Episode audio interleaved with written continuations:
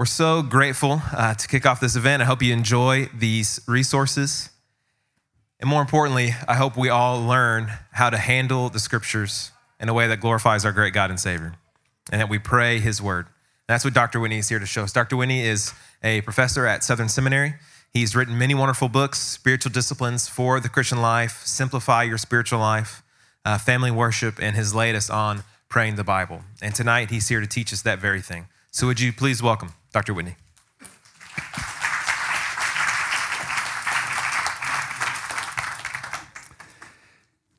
Thank you, Jeff, and thanks everyone for coming out. It is a great honor to uh, speak at the first uh, TGC Houston uh, event and to be back at this church where I preached yesterday morning. Uh, we're going to be in two sessions tonight. Uh, the break will come not at the midpoint. The first session will be a little bit longer. Uh, I presume if you if you came knowing it was supposed to be from six to eight, you're planning to stay for the whole thing. But if for whatever reason you realize you can't stay for the whole thing, I plead with you stay for the first 10 minutes after the break. It's the most important part of the whole night. So please do that. And then if you have to go, uh, I'll certainly understand.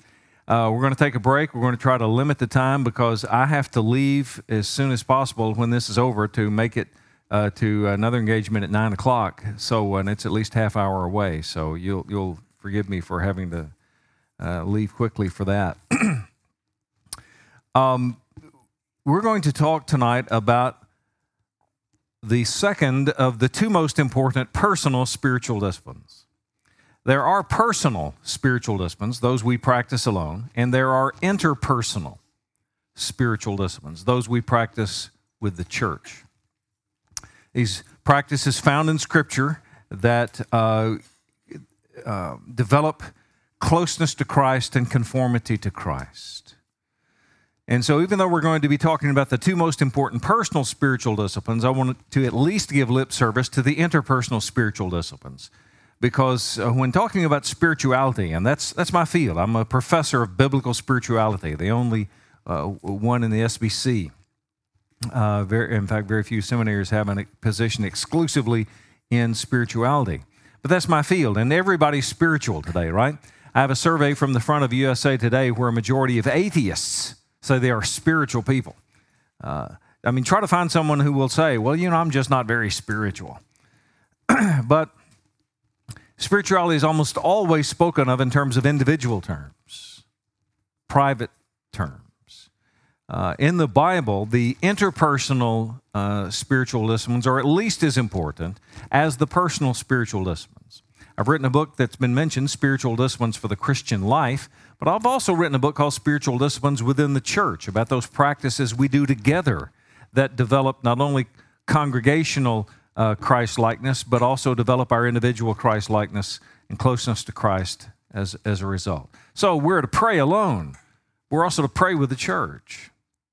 We are to get into the Word of God individually. That's a personal spiritual discipline. But we're also to hear the Word of God read, preached, taught with the church. That's an interpersonal, congregational, corporate spiritual discipline. We're to worship God alone, we're to worship Him with the church. Some of the spiritual disciplines are by nature individual. Solitude, by definition, is keeping a spiritual journal you do by yourself. Fasting, though not always, but usually is practiced alone. There are some spiritual disciplines by nature are interpersonal. Fellowship, for example, necessarily requires other believers. I don't mean just socializing, talking about news, weather, sports, work, and family, which is what usually passes for fellowship. Socializing is good and healthy and normal, but it's not koinonia. It's not biblical fellowship. That's talking about God and the things of God. And we do much less of that, I think, than we realize even at church. That's another entire conference. I don't want to get, get too far afield with that. Uh, the Lord's Supper, Jesus said, Do this in remembrance of me. But we're not to serve the Lord's Supper to ourselves in our private devotional life. That's given to the church. We should experience that with the church.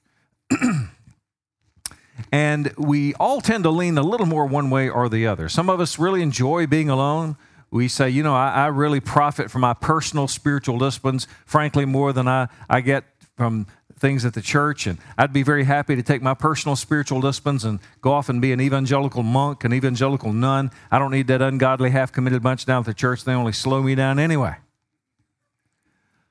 But the majority of our church people who are faithful attendees probably would lean a little more the other way. Those who are more energized by being with people and uh, don't like to be alone so much. And the people who would say, you know what, if I'm willing to come out to a, a you know, a, a weeknight conference at a church and I'm at the church pretty much every time the doors are open and, and I profit from that. I'm pretty sure in the long run that will compensate for the lack of a personal devotional life. And no, it, it won't. We, we need both, although we're all inclined a little more one way or the other. We need both because the Bible teaches both, and Jesus practiced both, and He is our example of walking with God. He's much more than our example. He's our Lord, our Savior, our King, our Judge, our substitute, but He's not less than our example of walking with God. And although Jesus got alone to pray, at least four times in the Gospels, it says Jesus got alone to pray. So should we, therefore, to follow his example? Dr. Luke tells us in chapter 4 of his gospel, as his custom was, he was in the synagogue on the Sabbath day. So, though he had all these people to heal, this teaching to do, this messianic ministry to fulfill, and he knew he had a very brief time to do that, nevertheless, one day a week he would pull aside from that and gather with other believers and sit and listen to some dusty old rabbi preach what must have been to him a boring sermon.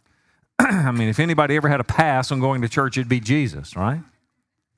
The only a preacher can appreciate uh, what I mean when I say he must have often sat there thinking, boy, I could do better than that. Our boy, he just butchered that text. Oh, yeah, how do you know? Well, I wrote it. Yeah. but he was there because it was the appointed time for the people of God to gather, and he wanted to be numbered among them. He didn't want it to be said, Oh, you're the Messiah, huh? Then how come when the people of God are gathered, you're out here doing your own thing? So he was there, identifying himself with the people of God when it was the appointed time together. But tonight we're going to be talking about one of the two most important personal spiritual disciplines. And I at least want to give lip service to the interpersonal spiritual disciplines, which are at least as important as the personal spiritual disciplines. The most important is the intake of the Word of God. It's more important for us to hear from God than for God to hear from us in prayer. And with the most important of the personal spiritual disciplines, there's an almost universal problem. And it looks like this people, the most devoted daily Bible readers, will take a Bible, read uh, their Bible, read a chapter, read three chapters, however much it is, and then as soon as they finish reading their Bible, if pressed, most days they would have to admit what? Yeah, I don't remember a thing I've read. In fact, some days you'd have to say, I don't remember where I've read, right? As soon as we close the Bible, and we tend to think, well, I guess it's me. I'm just a second rate Christian. I never had a good memory. I never had a high IQ. I never had a good education. That's why I can't remember what I read in the Bible. I have some 22 year old geniuses in my classes at the seminary who have the same problem. The problem is not you, it's your, your method. And the method of most Christians is to merely read the Bible. And there's a simple, permanent, biblical solution to that problem why you don't read the Bible. But unfortunately, I don't have time to talk about that tonight. Maybe next time I can do that, but that's another three hours. But if it were within my power to change one thing about the devotional lives of every Christian in the world, it would be right there. But I can't talk about that tonight. But I'm here to talk about the second most important personal spiritual discipline the intake, uh, excuse me, not the intake of the Word of God, but prayer. And there is an almost universal problem with prayer. And it looks like this when we do pray, we tend to say uh, the same old things about what? About the same old things. And when you've, when you've said the same old things, about the same old things, about a thousand times, how do you feel about saying them again? Bored, yes, thank you. I think it takes courage to admit that, that we can be talking to the most fascinating person in the universe about the most important things in our lives and be bored to death. Not because we don't love God, and not because we don't love what we're praying about. I would contend that if you're indwelled by the Holy Spirit, the problem is not you, rather, it is your, your method. And the method of most Christians is to say the same old things about the same old things. Now, I made the very important caveat. I said, if you're indwelled by the Holy Spirit, for there is no method that will enliven prayer for someone who doesn't have the Holy Spirit. But anyone indwelled by the Holy Spirit has two people living in their body you, of course, and another person, not a force, but a person who is the Holy Spirit. And whenever the Holy Spirit indwells any flesh and blood creature, he brings with him his holy nature. When you came in that door tonight, none of you paused at the door thinking, now, hmm, now which nature should I bring in with me tonight? Maybe I'll bring in my alligator nature tonight. No, you, you don't have an alligator nature. You have only a human nature. And you bring your human nature in with you wherever you go. In the same way, wherever the Holy Spirit goes, he brings his holy nature with him. And when he indwells any flesh and blood creature, you have new holy hungers you didn't have before. You hunger for the holy word of God that you used to find boring or irrelevant. You hunger for fellowship with God's people. Not mere socializing, but you hunger to talk about God and the things of God with the people of God. When I was pastoring, which I've done longer than I've been a professor, one of the first things I looked for after I would baptize someone was when they had the miss church, did they miss church? You know what I mean? Or could they be content to live their lives apart from the people of God? No one indwelled by the Holy Spirit can. You, you, you crave koinonia. You, you, you have to talk about God and the things of God, the Word of God, living out the Christian life with others who share that life because you realize that a great way in which the Spirit of God ministers to you is through His people. And you can't bear to be apart from that. To cut yourself off from the people of God is, in a great measure, to cut yourself off from the ministry of the Holy Spirit to you. And you can't bear that. So you hunger for fellowship with God's people. When you're indwelled by the Holy Spirit, you have holy longings you didn't have before. You long to live in a holy body without sin anymore. You long to live with a holy mind, no longer subject to temptation ever again. And you long to live in a holy and perfect world where there's no more traffic jams, and no more racism, and no more terrorism, and no more pollution. And you long to live in that holy and perfect world with holy and perfect people. What Jonathan Edwards called a, a world of love. And you long to be there and at last see face to face the one the angels call holy, holy, holy. And that's the heartbeat in all those in whom the Holy Spirit dwells.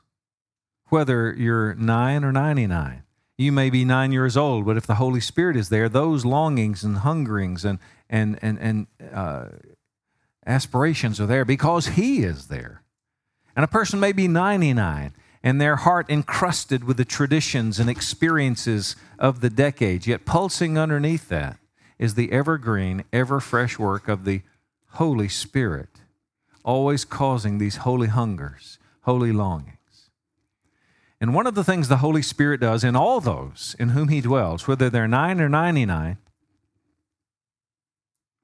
is he causes them to want to pray.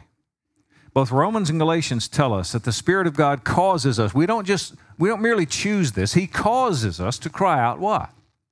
Abba, Father. We have this new fatherward orientation, this heavenward orientation when we're indwelled by the Holy Spirit. If we're nine years old, it's going to be expressed in nine year old ways, but those things will be there because He is there and he causes us to cry out, Abba, Father. In other words, all those indwelled by the Holy Spirit really want to pray. And yet, while that desire and that hunger and that longing is pressing against one side of your soul, colliding with that is our experience. And our experience says, Yes, I believe in prayer. I want to pray. I try to pray. But frankly, when I pray, it's boring. And when prayer is boring, you don't feel like praying, do you? because you know you're about to do something that's going to be boring. And when you know you're about to do something, that's going to be boring. You don't feel like doing it, do you? And when you don't feel like praying, you know what you don't do? You don't pray with any fervency, with any consistency. And I believe that's an almost universal problem that people tend to say the same old things about the same old things. With the result that we become like that little girl who used to go to bed every night saying that same old memorized prayer, Now I lay me down to sleep. And one night she thought to herself, Why does God need to hear me say this again? So that night she just recorded her prayer when she went to bed, and then every night thereafter she just prayed the recording when she went to bed. Now, you're laughing, but you have prayer recordings in your heads. They're just a little more sophisticated than that, right? I'm in a different church just about every Sunday, all over America, and I hear the same prayers all over our country. Lead, God, and direct us. Bless the gift and the giver. Hide the pastor behind the shadow of the cross. It's like beads on a string, right? Here's a red bead. Here's a green bead. Here's a blue bead. Now, maybe it's totally different in South Texas. I don't know. Maybe it's the blue bead, then the red bead, then the green bead. It's the same prayer, right? I'm sure that in your church or in your small group or somewhere in your background, there are people that when they are called on to pray, you could give their prayer if you had to, right? If that person was called on to pray before the offering or at the end of the class or whatever it was, and they dropped dead of a heart attack in the middle of the prayer, there are eight other people who could stand up and finish their prayer because they've heard it so many times. Right? Our hearts don't soar when we hear that kind of praying. We sort of politely endure it, you know, but we don't know what else to do. We just soldier on. It's not satisfying for anyone. We don't know what else to do. It's the way we've learned how to pray. I pastored a church in the suburbs of Chicago for 15 years. One Sunday morning, the ushers came for the offering, and one of the ushers began to pray. And as he prayed, I could hear someone else talking. And I thought, well, surely this person will be quiet in just a moment. And as it continued, I realized it was a child. And I thought, well, surely this child's going, somebody, uh, some adult's going to get this child in line in just a minute here, you know. But as it continued, I'm on the platform and I opened my eyes and looked, and there on the second pew was the five year old son of the usher who's praying. And what do you think that little boy was saying? Exactly what his daddy was saying. Not repeating after him, but in unison with him. You know, like we'll say the Lord's Prayer in unison sometimes, only this was dad's prayer that they were together saying in unison. Now, how could he do that? It's because every time dad prayed, whether it's over the Lord's Supper table at the church or the supper table at home, it was the same cotton picking prayer. That's why. This kid has only been in the world 60 months.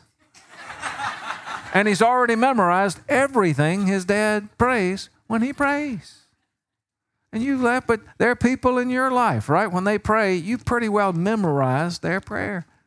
And it's boring and it's unsatisfying, but we don't know what else to do. That's the way we learn to pray. And we pick phrases that we like and sort of string it together, whether consciously or not, as our own prayer, and that's the way we pray. And it's boring. And when prayer is boring, you don't feel like praying, do you? If you don't feel like praying, then you don't pray. With any fervency, with any consistency. Oh, you might grind it out for five to seven minutes, but that feels like an eternity.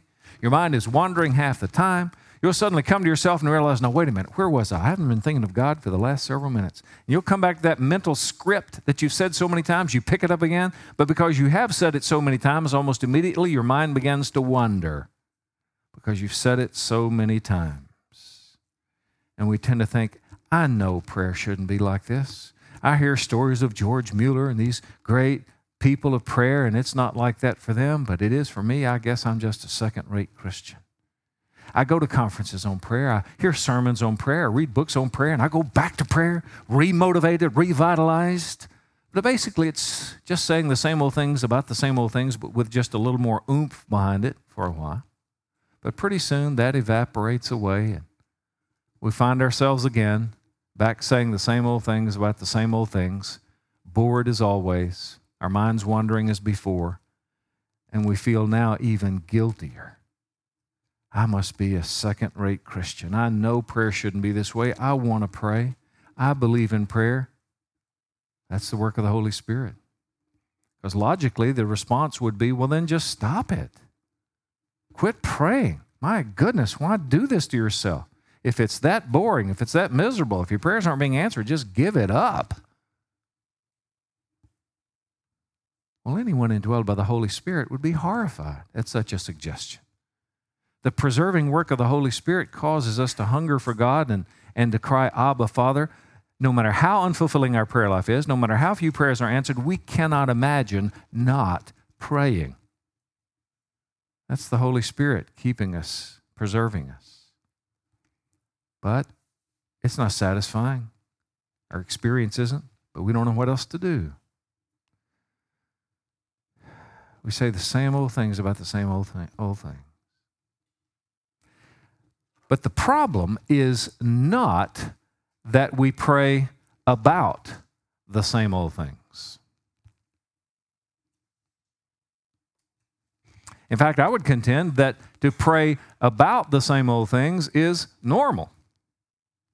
If I sent you out right now to pray and I didn't give you any instructions, I just said spread out somewhere in this property, get by yourself and pray for about 10 minutes, I'm convinced nearly everyone here would pray about the same six things. You'd pray about your family, some broad general sense or another, you, you know, spouse, children, grandchildren, parents, siblings, singles might pray to be married, have a family, but it would be some generally family related prayer.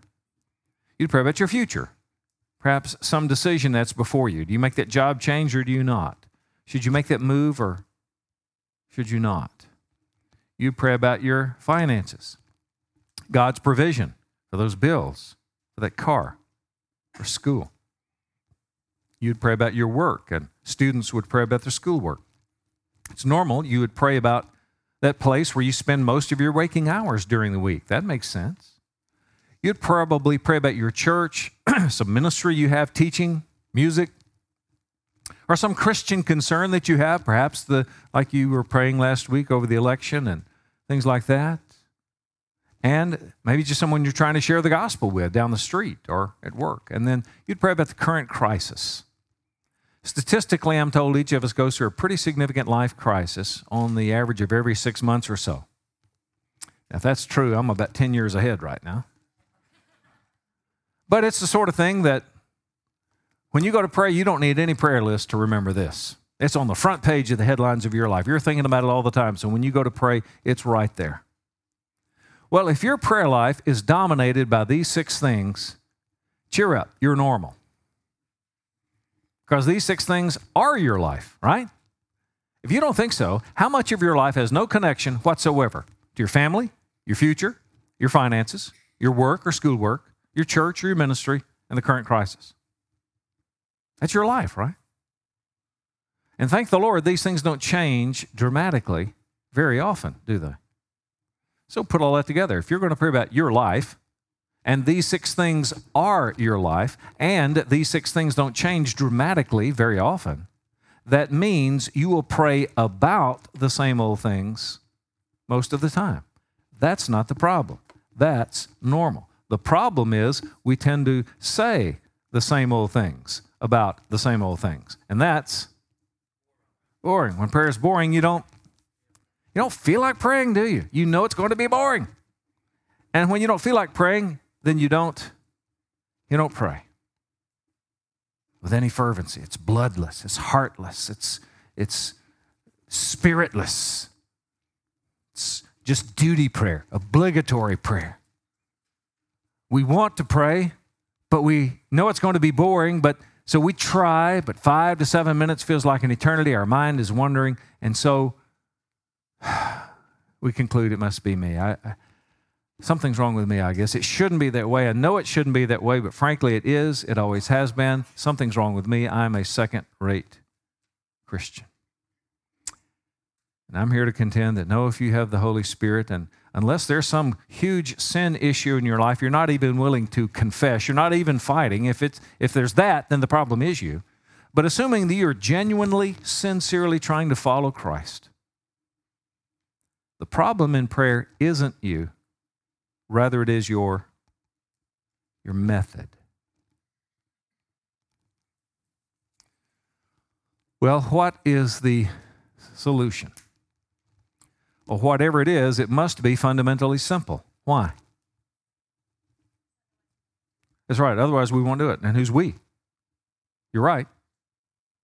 Who's we? Everybody. Everybody where? Everywhere, right? God has children all over the world, doesn't He? From 9 to 99, low IQs, high IQs, very little education, great deal of education, very few Christian privileges. I was on a mission trip once to the bush country of Kenya, and not even the pastor had a Bible. And then there are people, like every person in this room, who has many Christian privileges. I presume most of you go to churches where the Bible is preached. I know if you go here, you do. And if you've not looked for a church very often, you may not realize how difficult it is, even in a metro area the size of Houston, to find a church where the Bible is preached. But if someone didn't, well, I, I do know plenty of churches around here. I can I know of churches where the Bible is preached, and if a person's willing to drive, they can find a church where the Bible is preached. But imagine a person who lived in some remote area where uh, it wasn't reasonable distance to get to a church where the Bible is preached. Well, if they can turn on Christian radio, they can hear a John MacArthur. They can hear someone like that, though much of it may not be any good, but there's some Bible preaching on Christian radio. If they don't live near a Christian radio station, if they can get on the internet, they can hear the best Bible preaching and teaching in the world 24 7, even by guys who are dead. And you have access to, to Christian books. I mean, I was just in the most you know, remarkable private theological library I've ever seen in my life this afternoon. You have access to things like that. You have Christian bookstores here, some of which sell Christian books. but many of you, like here, you go to churches where, where books are available, Christian books are available for purchase right in the, in the church. And or you have a church library where the books can be loaned. And aside from that, there are people in your church who will loan you good Christian books. But if a person lived in a remote area where there's no good Christian bookstore nearby and their church didn't make Christian books available to them, if they can get online, they can have any Christian book they want tomorrow if they'll pay overnight shipping. And if they have an iPad or a Kindle, they can have it in their hands in 30 seconds.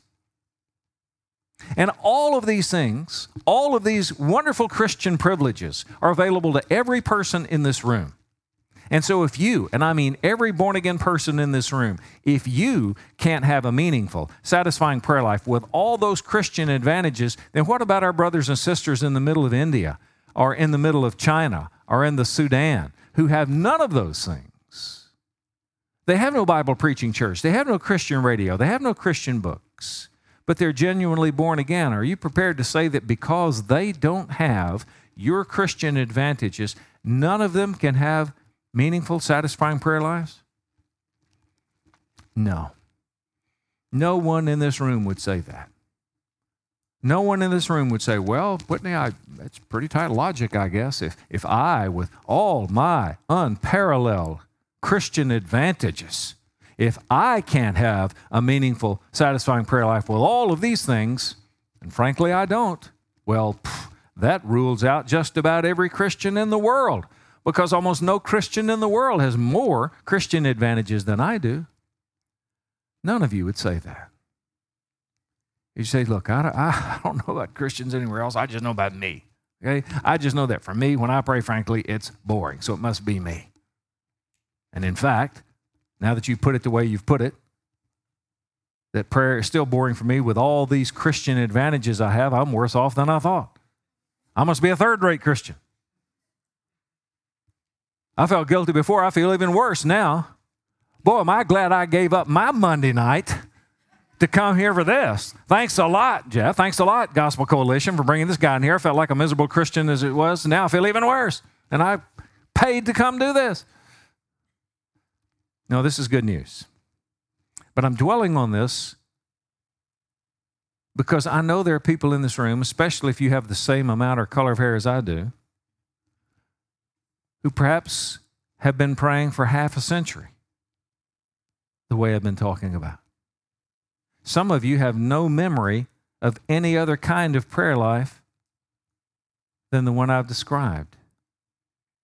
And so for me to stand up and in one less than two hour period on a Monday night say there's a simple, permanent, biblical solution to a problem you've struggled with all your life?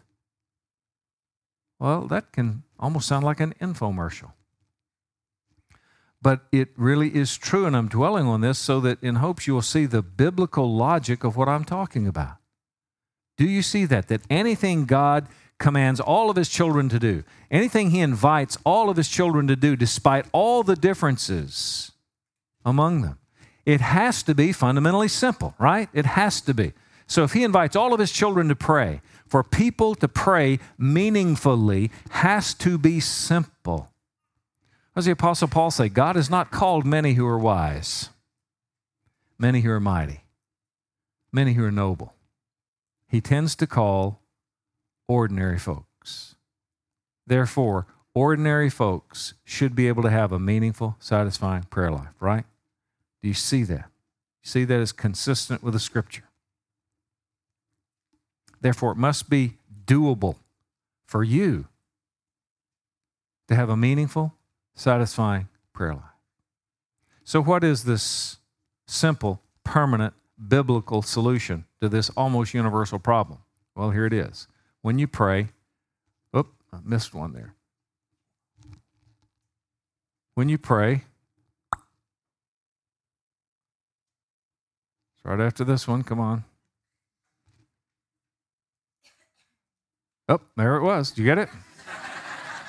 Can you go back to that one for me manually? Yeah, there it is. When you pray, pray through a passage of Scripture.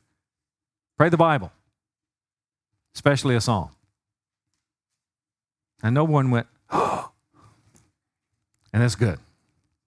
If you've not heard of anything like this, and I'm saying it's a simple, permanent, universal, biblical solution to a universal problem, then you'd have reason to be suspicious. And where most of us have heard something like this, it's when we've uh, been going through the prayers of the Apostle Paul, for example. And we'll see the prayers like at the end of chapter one or at the end of chapter three. And we'll say things like, you know, we should pray these prayers today. And we should. I'm here to contend we can pray the whole letter of Ephesians, not just the prayers in Ephesians. But I believe the best place in the Bible to start is the book of Psalms. So turn with me to the 23rd Psalm. And in the second session, every person will need a Bible. So if you didn't bring one, and it, it doesn't matter if it's digital or print, there are several on the floor uh, under the chairs or in the backs of the, uh, the, the chairs. So each person will need a Bible, no sharing, at least not in the second session. So look at the 23rd Psalm as an example. If I were going to do this today, maybe I did my Bible reading over in Romans or in Hebrews. But I said, all right, now I'm going to pray and I'm going to pray like I learned at that conference. I'm going to pray a psalm. And today I picked the 23rd psalm. It could look something like this. I read the first line The Lord is my shepherd. And I pray something like this Lord, I thank you that you are my shepherd. You're a good shepherd. You've shepherded me all of my life. Oh, great shepherd, would you shepherd my family today? Guide them into the ways of God, guard them from the ways of the world. Lead them not into temptation. Deliver them from evil. And I pray that you would make my children your sheep. May they love you as their shepherd, as I do. And I pray for our under shepherd at the church. Please shepherd him, shepherd our elders there, our leaders, as they shepherd us. Lord, would you shepherd me in this decision about my future?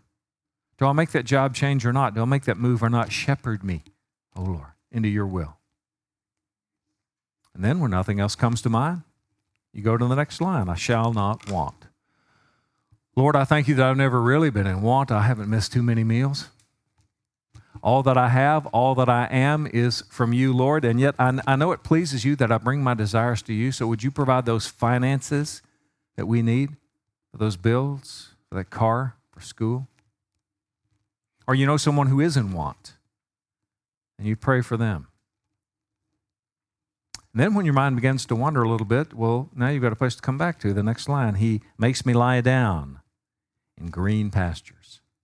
And frankly, what comes to mind may be nothing more than, Lord, I pray somehow you'd enable me to lie down and take a nap today.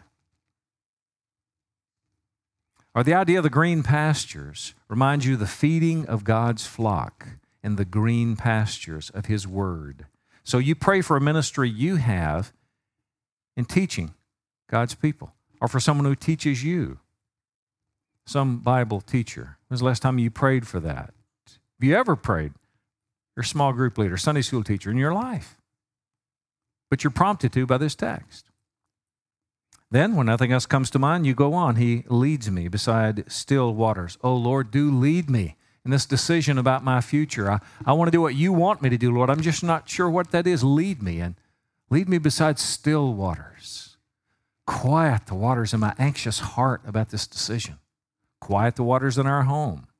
Quiet the waters at work, wherever waters need to be made quiet. And then, when you can't think of anything else to say, you look down and read, He restores my soul. Oh Lord, you might pray, I, I come to you so spiritually dry today. Please restore to me the joy of your salvation. Or perhaps you think of that person you're trying to share the gospel with down the street or work, and you pray God would restore their soul from darkness to light, from death to life. And on and on you would go through this passage until either A, you run out of time, or B, you run out of psalm. And if you run out of psalm before you run out of time, you know what you do? And pay attention, this is high level seminary stuff here. You ready? Here's what you do. You got that? Need to repeat that. Jeff, any questions? Just turn the page. A couple, three of my former students here tonight and have an assignment where once during the semester they're, they're required to spend four consecutive hours alone with God. First day of class, when I mention that, you should see them go, What am I going to do for four hours? But after I've taught this and taught what to do about Bible intake, most of them spend the entire four hours just alternating between those two. And having taught this class often more than once a semester for 21 years, nearly every student every semester for 21 years reports that they spend more than four hours. Not because they have to, but because they're enjoying it so much. They go out and walk and they pray and they just keep turning the page. And they never run out of anything to say. And best of all, let's circle back to where we started. It's unlike any prayer they ever prayed in their life. Pray the Bible, and you never again say the same old things about the same old things. You just go through it, line by line, talking to God about whatever comes to mind. Even if, now listen very carefully because what I'm about to say is potentially the most misunderstandable thing I will say tonight. When I say that you talk to God about whatever comes to mind, even if what comes to mind has nothing to do with the text. Now, let me defend that from the text. What does the text of Scripture tell us to pray about? Everything, right? So, everything that comes to mind as you're looking at the Bible is something you ought to pray about, right? So, the text of Scripture tells us to pray about everything. Now, I know Jeff has taught a class here that many of you have attended on hermeneutics. It's one of the most important classes at our seminary that we require. It's about interpreting the Bible correctly. And it's a very important class. For those of you who were in his class or know that word may have had some red flags go up already. Let me explain myself. In almost every other time of coming to the Bible I can think of, our first priority is to understand what does the Bible say and what does it mean. And you can get that wrong. But when you're doing Bible study, that's your first priority. Maybe you've got commentaries and other tools and other helps, and only secondarily are you praying. Every once in a while you may pray, Lord, what does this mean? Lord, how do I apply this? But your primary activity is study. Oh, you can get that wrong. If in preaching here yesterday, if I'd preached on the 23rd Psalm and got to that verse that says, He restores my soul, and I said, Folks, that verse is about evangelism. That's about God restoring the souls of lost people from darkness to light, from death to life, as I illustrated in prayer a few minutes ago. It would have been sin if I said that because that's not what that verse means, and I know it. But that's not what we're doing. With what I'm advocating tonight, our primary activity is what? It's prayer. And we're praying while secondarily we're glancing at the Bible. And I'm saying that what we're doing is whatever comes to mind when we glance at the Bible, turn it Godward. Because not only does the Bible tell us to pray about everything, But, but let me illustrate my point with perhaps a couple of extreme illustrations. Suppose as you're looking at the Bible, sinful thoughts come to mind, which sometimes they do. Well, you know that's not what the verse is teaching, right? So, what should you do with those sinful thoughts? Pray about them, right? Confess them, turn them Godward. Suppose you're going through that psalm, you're praying through that psalm that says, Oh Lord, if you should mark iniquities, who could stand? And your friend, Mark, comes to mind. What should you do? Pray for Mark. You know that verse isn't about Mark. It was written 4,000 years before Mark was born. But pray for Mark. So that's what I mean. Whatever comes to mind, turn it Godward. What we're doing here is taking words that have already originated in the heart and mind of God, circulating them through our hearts and minds back to God, so that His words become the wings of our prayers. Sometimes you're actually, literally, praying the Bible. Sometimes you're praying thoughts suggested by the Bible. But whatever comes to mind, turn it Godward because the Bible teaches us everything that comes to mind should be turned Godward. We're to pray about everything. But I have enough confidence in the Word and in the Spirit of God that if people would pray this way, their prayers would be far more biblical than they ever would be just making up their own prayers. And that's what people do.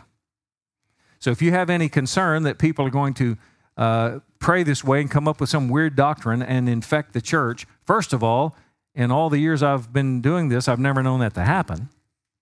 Second, I will acknowledge it could happen, but if it does, then it's a responsibility of the spiritual leadership to gently correct that.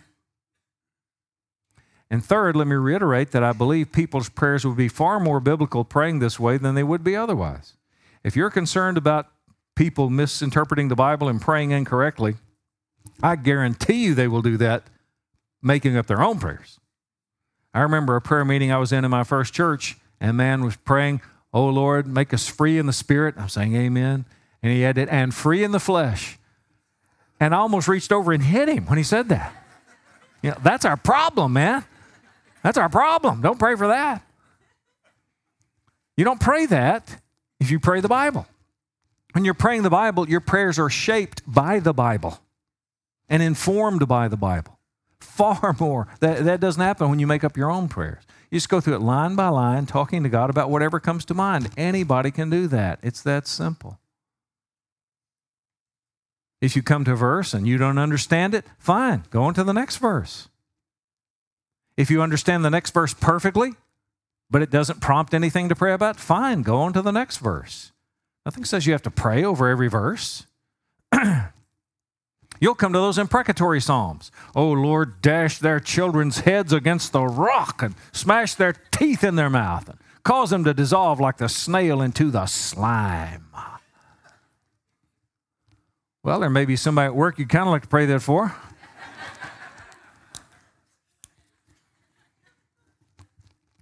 It's sort of hard to do with a pure motive, isn't it? No, I don't think we put people's names in there anymore. I think ultimately we put all the Psalms in the mouth of Jesus. Someday he's going to do far worse and just smash the teeth in the mouth of his lifelong unrepentant enemies, isn't he? I think we can pray those Psalms. Ultimately, in the imprecatory Psalms, we're saying, uh, Lord, I'm on your side. And I want all unrighteousness, all injustice to be crushed forever, all rebellion against you to be destroyed forever. But let's say that in real life, Thursday, you're trying this. And you come to one of those imprecatory psalms. And you say, Now, that Whitney guy at the conference said we could pray through these kind of passages. I forget what he said. Skip the whole section. Nothing says you have to pray over every verse. Nothing says you have to finish the psalm. I was doing this once out in Santa Rosa, California, and gave people a chance to try it. One woman prayed 25 minutes and never got past, The Lord is my shepherd. Five words. She prayed 25 minutes. Now, do you really think the Lord was up there going, oh, You didn't finish that song? no, I think he was delighted that she could find so much delight in him as her shepherd, she could talk to him 25 minutes about being her shepherd. But the next day, she might have been in Psalm 22, which has 31 verses. And in 31 verses, maybe only half a dozen things came to mind to pray about. Fine, turn the page. You really can't do it wrong. Now, that's meant to be an encouragement, pastoral encouragement for people who are fearful that they maybe they don't understand the Bible very well or they're brand new to the faith. Look, if you led someone to Christ today who had never been to church in their life, they had not read one verse of the Bible in their life, and they were here tonight, they could do this. The one who knows the Bible best can do this. The one who knows the Bible least can do this. The most spiritually mature, the least spiritually mature. A six year old who can read. Anyone can do this. So, someone who never read the Bible before and they try this tonight on the 23rd Psalm and they read, The Lord is my shepherd, and say, uh, Lord, shepherd me as I grow as a Christian. He got it, right? He got it. What better way to teach people to pray than to pray over it verse by verse? And what better way to learn the true meaning of a text if you don't have any other tools, just your English Bible the, the, or Spanish Bible, the Holy Spirit, and you? Is there any better way to learn the true meaning of the text than to pray over it, verse by verse?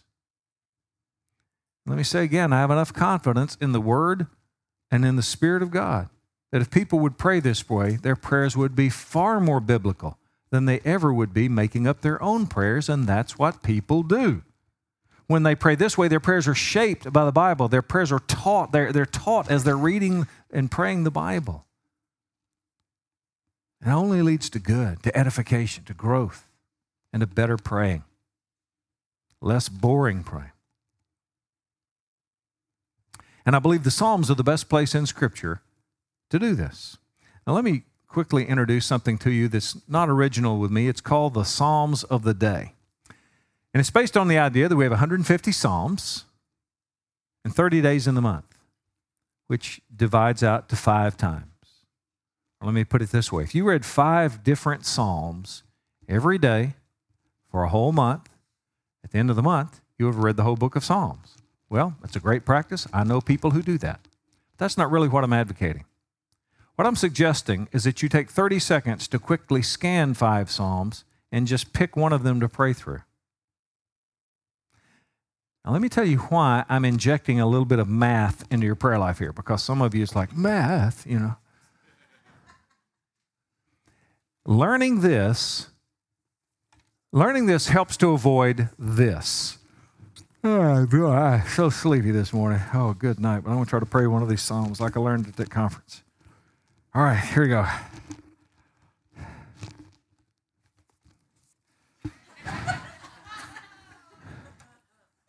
All right, here we go. No, I don't like that one. All right, here we go. No, I used that one the other day. Are you already going downhill, right? You're, you're already losing momentum. That's the last thing we need in our devotion life. We need all the help we can get, right? This helps. You know why it helps? It gives you a place to go.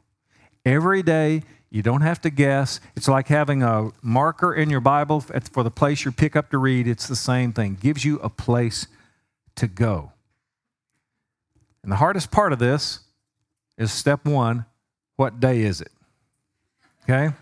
Now, I know today's not the 15th, but I can't change this slide every time I do this. So pretend with me today is the 15th, okay? On the 15th of the month, take a wild guess what your first psalm is. Brilliant. You guys are going to get this. Whatever the day of the month is, that's your first psalm. So if it's the 15th in this example, Psalm 15 is your first psalm. Now, to get the next one, you add 30. Well, where in the world do I get 30? 30 days in the month. So 30 more is 45. There's your second psalm. See with me? The day of the month plus 30. How many psalms are we looking for? We're looking for five, so just keep it up. So 30 more is 75, and 30 more is 105, and 30 more is 135. So those five numbers in gold are the five psalms of the day, whenever the day of the month is, the 15th. Whether it's the 15th of November, the 15th of December, the 15th of January, if it's the 15th of the month, those five are always the five Psalms of the day. And you take 30 seconds to quickly scan those five, and you just pick the one that stands out. You might pick Psalm 15 this time, and you might pick Psalm 15 on December 15th. That's, that's fine. You're not going to remember what you prayed, you know, 30 days ago. And if it stands out to you again, that's fine. And the second benefit is not only does it give you a place to go, but over the years, it exposes you systematically to all 150 Psalms on a regular basis. And they're all equally inspired. They're not all equally easy to pray through, but they're all equally inspired. And this method will regularly expose you to all 150 Psalms. All right, class, as a professor, I'm going to exercise my privilege here and give you a pop quiz. What are the Psalms of the day today? Why nine? Today's the ninth. Brilliant. What's next? Why 39? Add 30. Brilliant. What's next? 69? 99? Uh, now, some of you hesitated on that one. You go up to three digits, it gets a little harder, but it's good for your math as well as your prayer life. That's right. Today, the Psalms are 9, 39, 69, 99, 129. What do we do on the 31st of the month? Very good. I usually get smart aleck answers from my students, like, well, they take a day off or something, but on the 31st, you Psalm 119. Now, that's going to come up on the 29th, because on the 29th, the Psalms of the day are 29, at 30, 59, add 30, 89, add 30, here it is, 119, at 30, 149. But even if you use it on the 29th, uh, you'll probably have plenty left over for the 31st. And so I'm advocating take the day of the month, go through five, and just pick the one that stands out. And it is uncanny how one of those five will put into expression what's looking for expression in your heart. Every day, one of those five will put into expression what's looking for expression in your heart. And I believe the Psalms are the best place in Scripture from which to pray Scripture. And it has to do with the original purpose and usage of the Psalms, which is what? As songs, that's right. In fact, in Hebrew, the word Psalms, it means the book of praises. It was the songbook of Israel, right? Now, where did we get the Psalms from? Now, the three year old class could answer this. Where do we get the Psalms from, class? God, that's right, very good. Psalms come from God. Well, duh, everybody knows that, right? But what most people wouldn't know is what was the original purpose of the Psalms? There were songs, songs of praise to God, right? So the Psalms were from God to be given in return to God. It's as though God said, I want you to praise me. Not because I'm an egomaniac. I want you to praise me because you will praise what you love most. And there is nothing more praiseworthy than I am. And if you love me, you'll want to praise me. But you don't know how to praise me. I'm invisible to you. You know nothing about me unless I reveal it to you. What is acceptable praise? What kind of God am I? You don't know unless I tell you. So here, sing this. This is true praise. This is acceptable praise to me. That's what the Psalms are. God gave the Psalms so that we would give the Psalms back to God. Not only in the Old Testament times, but twice in the New Testament. We're commanded to sing Psalms, right? Makes sense that there are no words in all the world that would nourish our hearts in the worship of God like the only words in all the world God inspired for us to sing explicitly. For that reason, because it's the only book of the Bible inspired by God for the expressed purpose of being reflected to God, I believe the Psalms are the best place in Scripture from which to pray Scripture. All the books of the Bible are equally inspired, but the Psalms were inspired for a unique purpose to be reflected to God. And so I almost never go anywhere but the Psalms when I pray the Bible. Someone said the Psalms are like a little Bible. Every doctrine in the Bible is in the Psalms, either in the bud or in the flower, but they're all there. Someone else said there's a psalm for every sigh of the soul. With 150 psalms, the entire range of human emotions is to be found there. God not only inspired them, we have the miracle of preservation. God has preserved 150 psalms for these thousands of years. And it's because every believer goes through what's in the Psalms. And no matter where you are on a given day, whether you're exhilarated with God or you're disappointed with God, whether you're content with God or you're angry at God or angry at enemies, or you're questioning God or you're thankful or wherever it is, you quickly scan five Psalms, it's uncanny how one of them will put into expression what's looking for expression in your heart. But quickly before we take our break, the second best place in the Bible, I believe, from which to pray the Bible are the New Testament letters. So look at 1 Thessalonians chapter 2 as a quick example here. 1 Thessalonians chapter 2. Now, I chose this passage because I'm confident that, unlike the 23rd Psalm, which just about everybody knows, most of us here aren't as familiar with what's in 1 Thessalonians 2. And so I wanted to give like a, a real life example. I could cherry pick easy, well known passages like Psalm 23. And then when you get home and try this, you think, well, this is not as easy. But it raises the question if Psalms are the best place in Scripture to do this, what would be the real life reason a person might ever decide to pray through 1 Thessalonians 2? What do you think? In real life, what do you think would be the, the reason that would prompt a person to pray through 1 Thessalonians 2? Don't make this too hard. How's that? Yeah, exactly. It's where they're reading. They're doing their daily Bible reading in 1 Thessalonians. Today they read chapter 2. And they said, you know what? This really ministered to me. I want to go back and pray through what I just read through. I don't have much time here. I don't want to go somewhere else. I want to go back and pray through what I just read through. That's probably the reason a person might find himself or herself praying through 1 Thessalonians 2. If I were to pray through this passage today, it would have looked like this. For you yourselves know, brothers, that our coming to you was not in vain. Oh Lord, I pray that my coming to this conference tonight would not be in vain. I don't want to waste their time. I don't want to waste my time. I pray that no one will walk out of those doors tonight saying, well, that was in vain. That was a waste of time. May there be much lasting fruit. Verse 2 But though we had already suffered and been shamefully treated at Philippi, you know, stop. What two things stand out? Suffered, shamefully treated. Well, maybe that's you.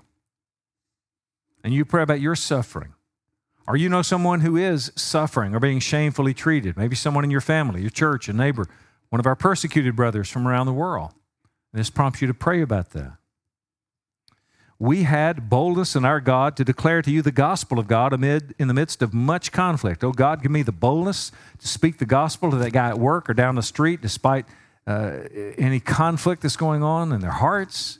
I pray for Christians in those persecuted places or missionaries there, despite the conflict that they have with the government or with false religions, to have the boldness to speak the gospel. Verse 3 For our appeal does not spring from error or impurity or any attempt to deceive. And maybe the idea of error there reminds you of someone you know who's coming under error.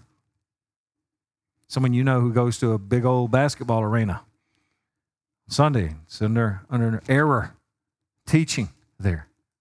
You pray about that. Or the person being tempted with impurity or your own temptations to impurity or any attempt to deceive and you know someone maybe some young, young woman is being deceived by a young man or vice versa you pray for that if you prayed like that how long do you think it'd take you to pray through 1 thessalonians chapter 2 quite a while right but you wouldn't run out of anything to say would you and let's go back to where we started that prayer would be unlike any prayer you ever prayed in your life, wouldn't it?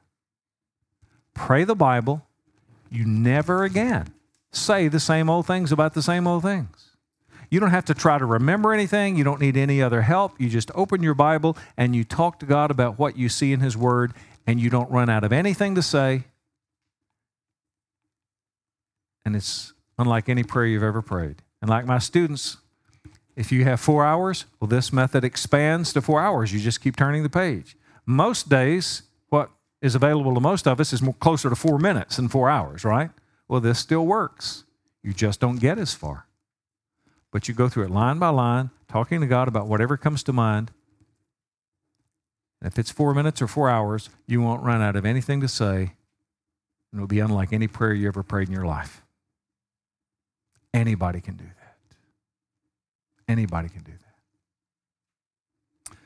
One last example before our break. Let's go to John chapter 5. Whoops, I didn't realize the whole thing was up. Could you bring that back up, please?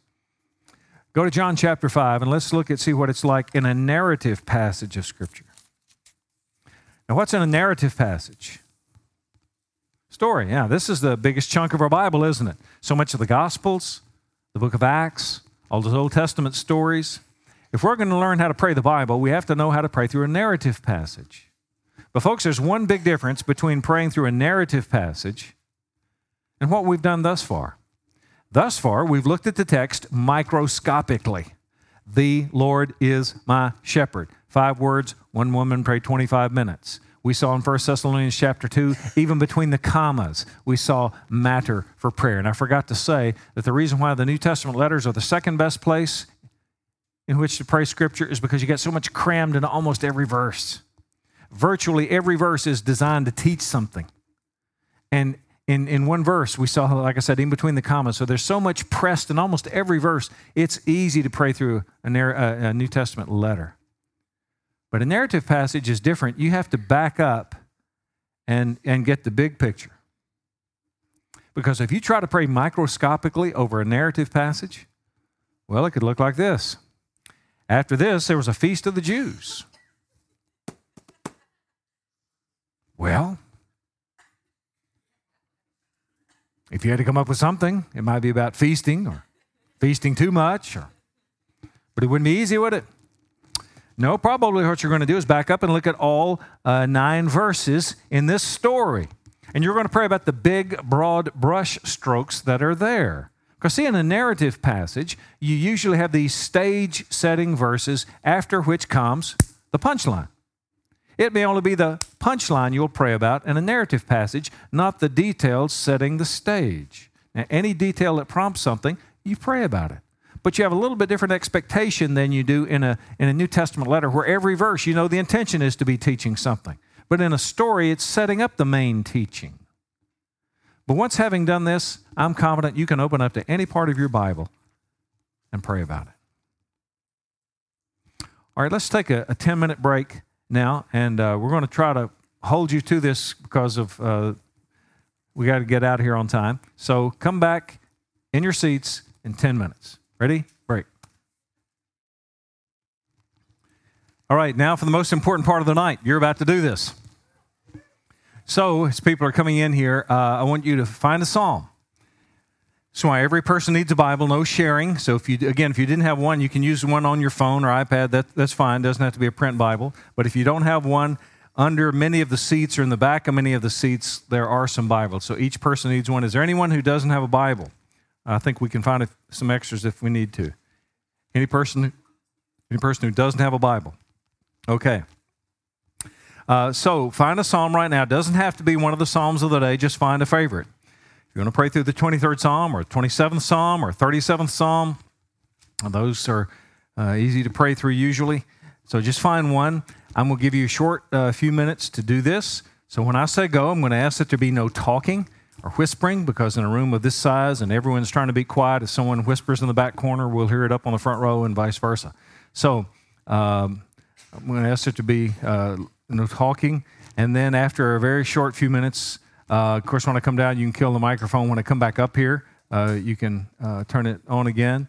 And um, or actually, in this case, I may I may come right back. I may be on the ground level. Is that okay? Will I get feedback if I'm down there? Okay. Uh, so uh, I'll call us back after a few minutes. Questions? Okay, ready, break.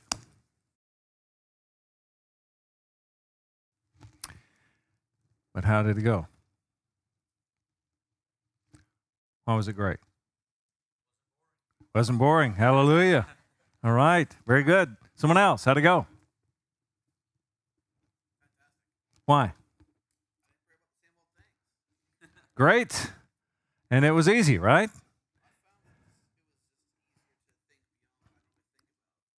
All right. He said it's easier to think about Things you normally didn't think about. Let me, I'm going to ask you to raise your hands on something. I'm not going to call on anybody. Okay, so don't be afraid to raise your hand. How many of you likewise prayed about things you normally wouldn't pray about? Can I see your hands? What you normally wouldn't pray about. You, was there anything you normally wouldn't pray about? You prayed about. That's just about everybody, it seems. Yeah, you pray the Bible. You'll pray about, pray about things that you'll be prompted to pray from the text. You wouldn't think to pray about if you had a prayer list as big as the Houston phone directory. Just never would cross your mind. I ask you to raise your hands again, though. I won't call on you. How many of you prayed about things you normally do want to pray about? Again, it's just about everybody. That, that's your life, right? So those things that you normally want to pray about will come oozing out of any text. If you had chosen another psalm, you still would have prayed about many of the same things. That's your life. They're going to come out of any text. But you will also pray about things you wouldn't pray about. You'll pray about familiar things in new ways, right? And you'll pray about new things you normally wouldn't pray about. Excellent. Someone else. How'd it go? Okay? Said when her mind did wander, and that will happen. Your mind will wander. You're going to be tired. If you pray at length, your mind will wander. But the difference is now you have something to come back to the next verse. And that next verse is not the same thing. Normally, when your mind wanders, and you think, oh, my mind is wandering, I need to come back, and you come back to something you've said many, many times before, right? The same old thing. It's easy for your mind to wander again. But now you come back to something brand new, and it's less likely your mind will quickly wander again. Good. Someone else. Continual reminder that God will answer your prayer. In essence, it's a more God centered way in general, isn't it? It's a more God centered way of praying. And that's a good thing, isn't it? It's not just, Lord, here I am with my list again of things I want you to do for me. It's a more God centered way. You may find yourself praising God more, but it's a more God centered way, even though we pray about the things we normally want to pray about. As she said, sometimes I pray about something that I'm not sure that it's true, or we might add, or that it's God's will, right? But when you're praying the Bible, you know that it's true. And can you have any greater assurance you're praying the will of God than when you're praying the Word of God? Now, it's possible we can misinterpret something from the Bible and actually be praying the words of Scripture and not be praying God's will because we're praying it selfishly or misunderstanding the Bible. But can you have any greater assurance you're praying the will of God than when you're praying the Word of God? Yeah, if you're reading, you're studying the Bible, you're interpreting, you're going to teach it, yeah, you need to know what it says. But for this, you, don't really feel the pressure to have to do that. You can just go on. And sometimes you'll know exactly what it means, but it just doesn't bring anything to your mind to pray about. Fine, just go on. And that will happen a lot, but that's a good thing, isn't it? Probably most of you had other verses come to mind, which is good because that's the Word speaking to the Word. So you're, you're taught by the Bible as you're praying the Bible. Other verses will come to mind. And so that's good. When we say the same old things about the same old things, we're not being taught by the Bible. Very good. Someone else in the back. A lot of things to be confessed. Yeah. Now, many of you will know, and I've taught it before, and there's a grain of more, more than a grain of truth in it. The, the, the old acrostic for prayer, the ACTS acrostic. Begin your prayer with A, adoration, then go to C, confession, then T, thanksgiving, and S, supplication. And that's good as far as it goes, but you know, after a while, that becomes the same old thing, doesn't it? Well, A, adoration, I begin my prayer with adoration. How am I going to adore the Lord today? Um, well, I guess I'll adore him the same way I did yesterday. Because who's got the time or the creative energy to think of new ways to adore the Lord every day? Good news. You don't have to think of new ways to adore the Lord. He's given us 150 chapters of how he wants to be adored. That's how he wants to be adored. That also reminds me sometimes people say, well, what about the model prayer? What about the Lord's Prayer? Well, if you pray the Bible, you will pray the elements of the model prayer. And we know that's, that's why we call it the model prayer. It's given to us, though we, we are free to pray it verbatim. We know that's not the main purpose of it because the, the apostles who heard it never repeat it in the Bible. There are many other prayers after the Lord's Prayer,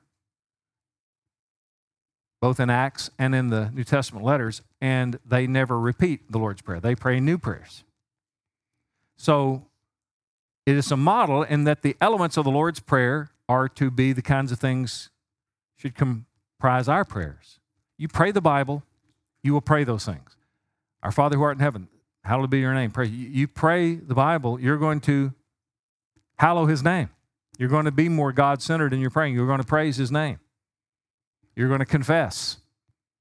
Forgive us our debts. You're going to pray that like you did when you pray the Bible. You may not pray every element every day, but in general, you're going to be praying the things Jesus said to pray when you pray the Bible.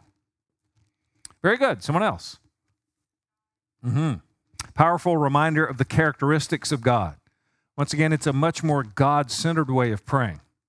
We come to God to pray, instead of just bringing our, our list, we're reminded of who we're praying to. That makes a world of difference. Anyone else? Yeah, it will be not only more uh,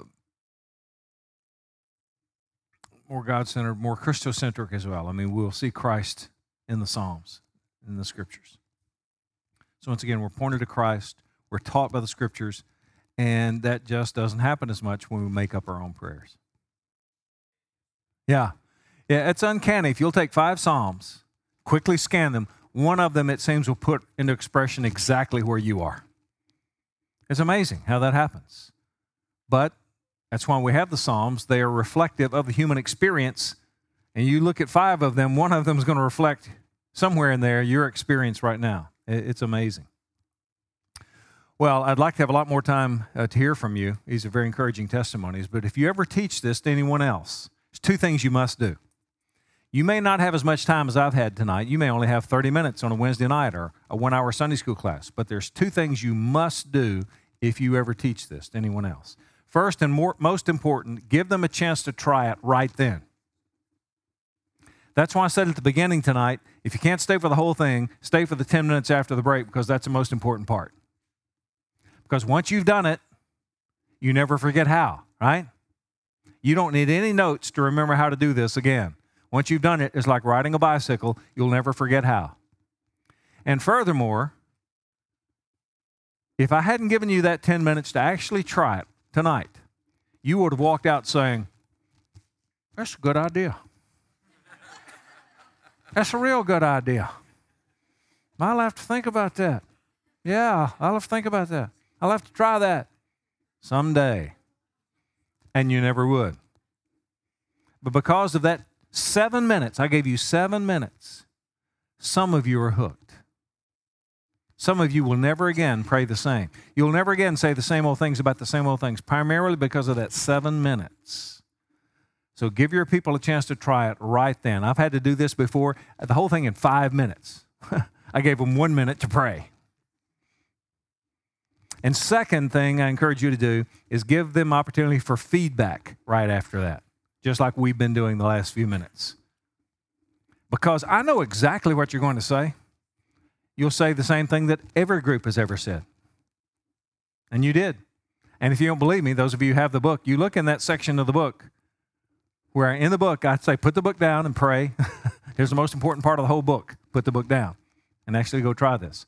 And then after that chapter, I talk about the kinds of things people normally say after they do this. And everything you said is in the book. So I knew what you're going to say, but it's much more refreshing to hear you say it fresh off the experience than for me to just keep talking about it.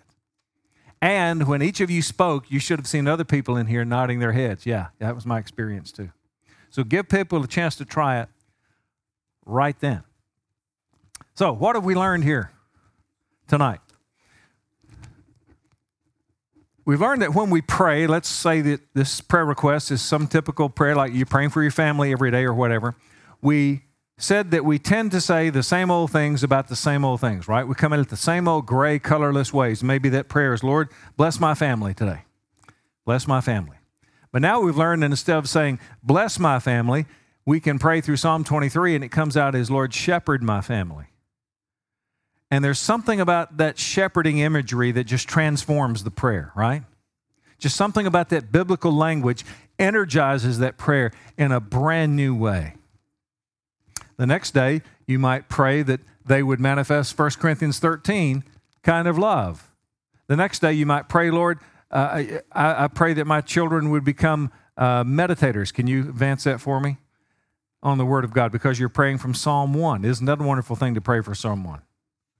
But would you ever in your life pray that for someone if you weren't praying through Psalm 1? The next day, you might pray that they would manifest the fruit of the Spirit. The next day, you might pray that they would sense the presence of God wherever they go. It's still the same prayer bless my family. But every day it's a different prayer because you're praying that through a different passage. Every day at the seminary, and I, Jeff, I think I left my Bible down there. I'm going to need that. Thank you. Every day at the seminary, several times a day, open the class in scripture reading and prayer, and it's basically the same prayer Lord, please bless the class. How many ways can you think of to say bless the class? Especially when you have to say it several times every day. But I teach my classes how to pray the Bible and teach them the Psalms of the day. And so, uh, the uh, last person into the class every day has the privilege of telling all the rest of us what the Psalms of the day are, which accomplishes two things. Number one, it teaches them the Psalms of the day. And number two, gets them there on time, right? Nobody wants to be the guy, as Justin sometimes was, to have to tell all the rest of us what the Psalms of the day are. And then I pray, Lord, bless the class through that psalm. So if I pray, bless the class through, through Psalm 23, it, it comes out as, Lord, shepherd us in this class today. If I pray, bless the class through Psalm 51, it comes out as, Lord, forgive us for not always applying our minds to our studies as we ought. Help us to do that today. If it's bless the class through Psalm 139, it comes out as, Lord, we acknowledge your presence here in Norton 195. You're the teacher in this classroom. Teach us today. It's the same prayer, bless the class, but bless the class through a different psalm is a different prayer every day. And I don't have to think of anything. I don't need to remember anything, need any other helps.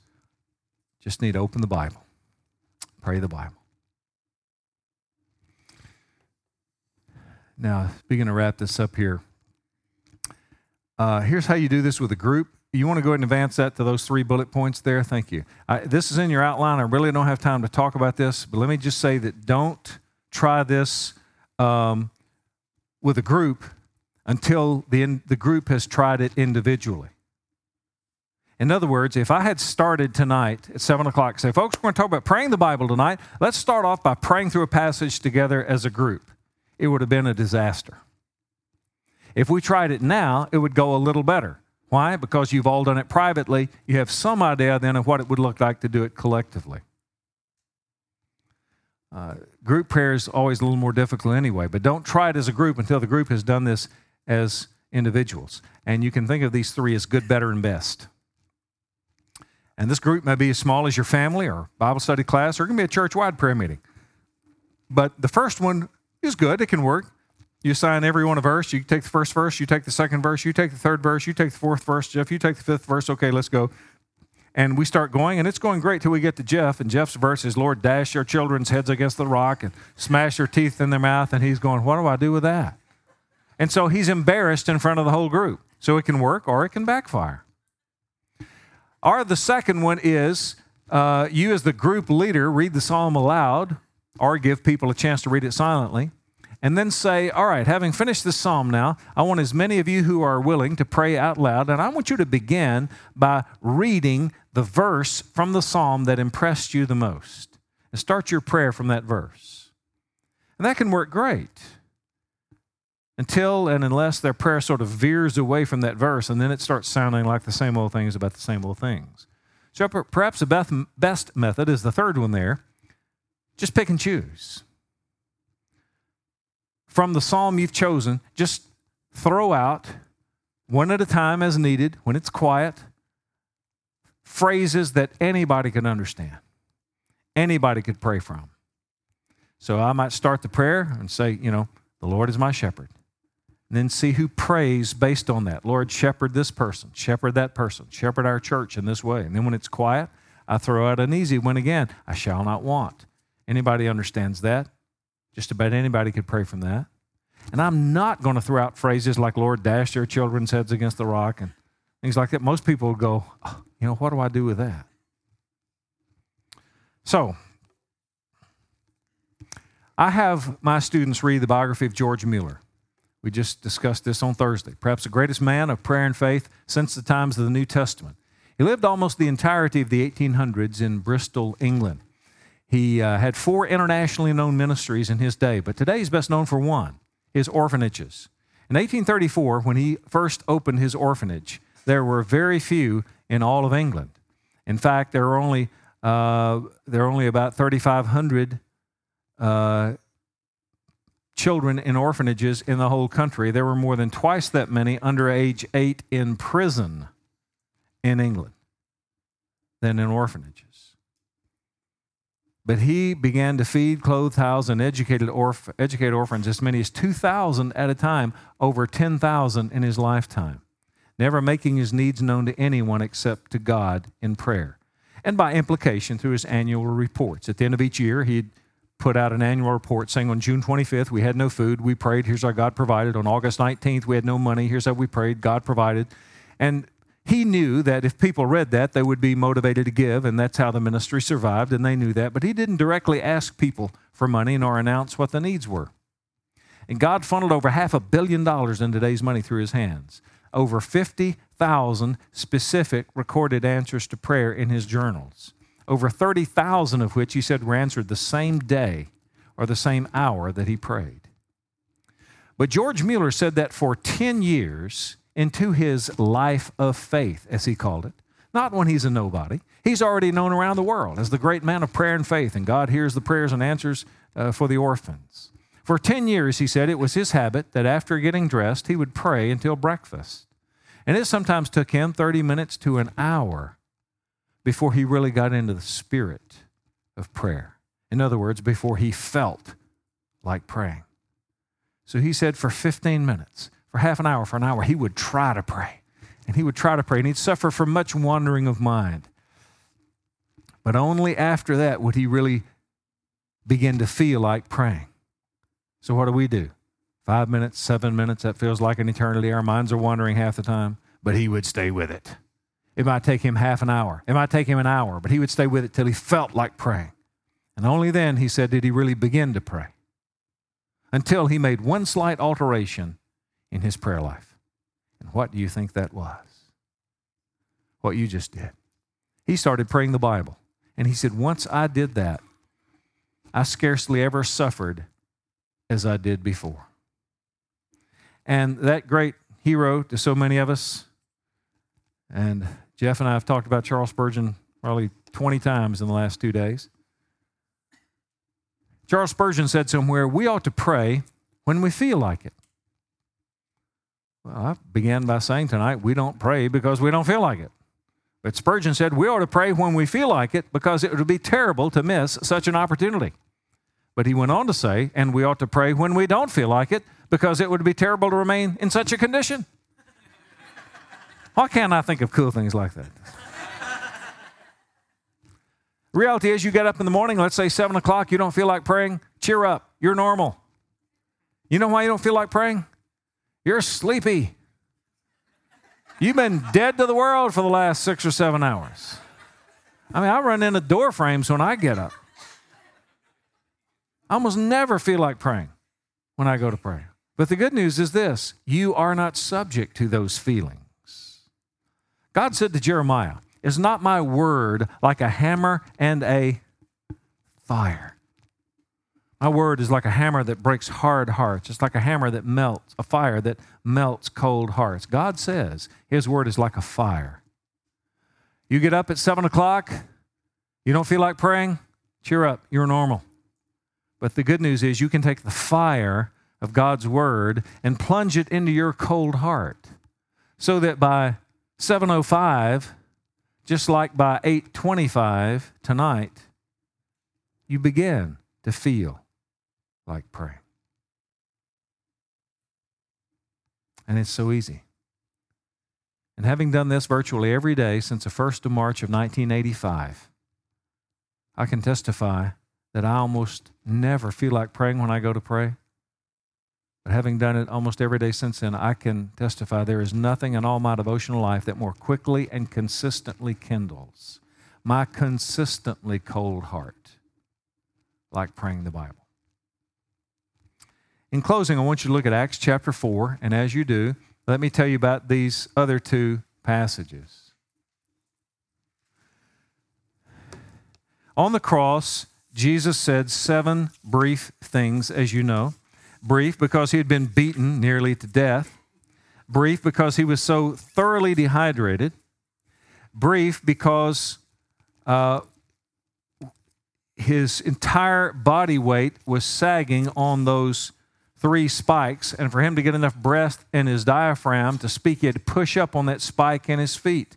And that was so, so terribly painful that they would speak very briefly and then sink back down.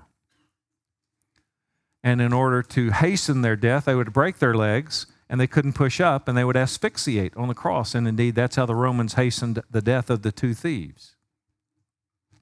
But the longest of the seven things that Jesus said was in Matthew 27 there, My God, my God, why have you forsaken me? Which is the first verse of Psalm 22. And Psalm 22 is prophetic about what? The crucifixion. There are more details about the physical aspects of crucifixion in Psalm 22 than all four Gospels put together. Two of the four Gospels simply say they took him and crucified him, period, and go on. Most everything said about the cross is about things happening around the cross. What the Romans did, what the Jews did, what the thieves were saying. Very little about the physical aspects of crucifixion. Almost everything we know about it is from Psalm 22. Psalm 22, he says, My tongue cleaves to my jaws. One of the seven things he did say was, I thirst. All my bones are out of joint, Psalm 22 says. When they would drop their victims into place on the cross as it would fall into the ground there, often their bones would pop out of the sockets. I can count all my bones. The Romans would crucify their victims unclothed there are two multi sentence statements prophesied in Psalm 22 that were said verbatim at the foot of the cross. I'm convinced Jesus prayed through Psalm 22 on the cross. Now, to some degree, that's speculation. But we know this. We know he prayed the first verse. We know why he spoke briefly and because he was literally fulfilling Psalm 22 at that moment. I think it's reasonable to assume that when he sank back down, he continued to pray through Psalm 22. And at the end, he said, Into your hands I commit my spirit. From Psalm 32. Jesus prayed the Psalms. And in Acts chapter 4, starting in verse 23. Peter and John had been arrested, had been threatened. Verse 23 when they were released, they went to their friends and went back to the church and reported what the chief priests and the elders had said to them. When they heard it, they lifted their voices together to God and said, Sovereign Lord, who made the heaven and the earth and the sea and everything in them. Many scholars believe that's a quotation from Psalm 146. Whether it is or not, go on who through the mouth of our father David, your servant, said by the Holy Spirit, Why did the Gentiles rage and the peoples plot in vain? The second half of verse 25, all of verse 26 is from where? Psalm 2. This is the place it says after they prayed, the place was shaken. The early church prayed the Psalms. George Mueller, maybe the greatest man of prayer and faith since the early church, prayed the Psalms. Jesus prayed the Psalms. Why not you? Let's pray. Lord, as the psalmist said, Lord, to you do all men come. We come to you and we ask you what the disciples asked Jesus Lord, teach us to pray. Our cry is, Lord, teach us to pray like George Mueller. Teach us to pray like the early church. Teach us to pray like Jesus. We ask this in His name and for your glory. Amen.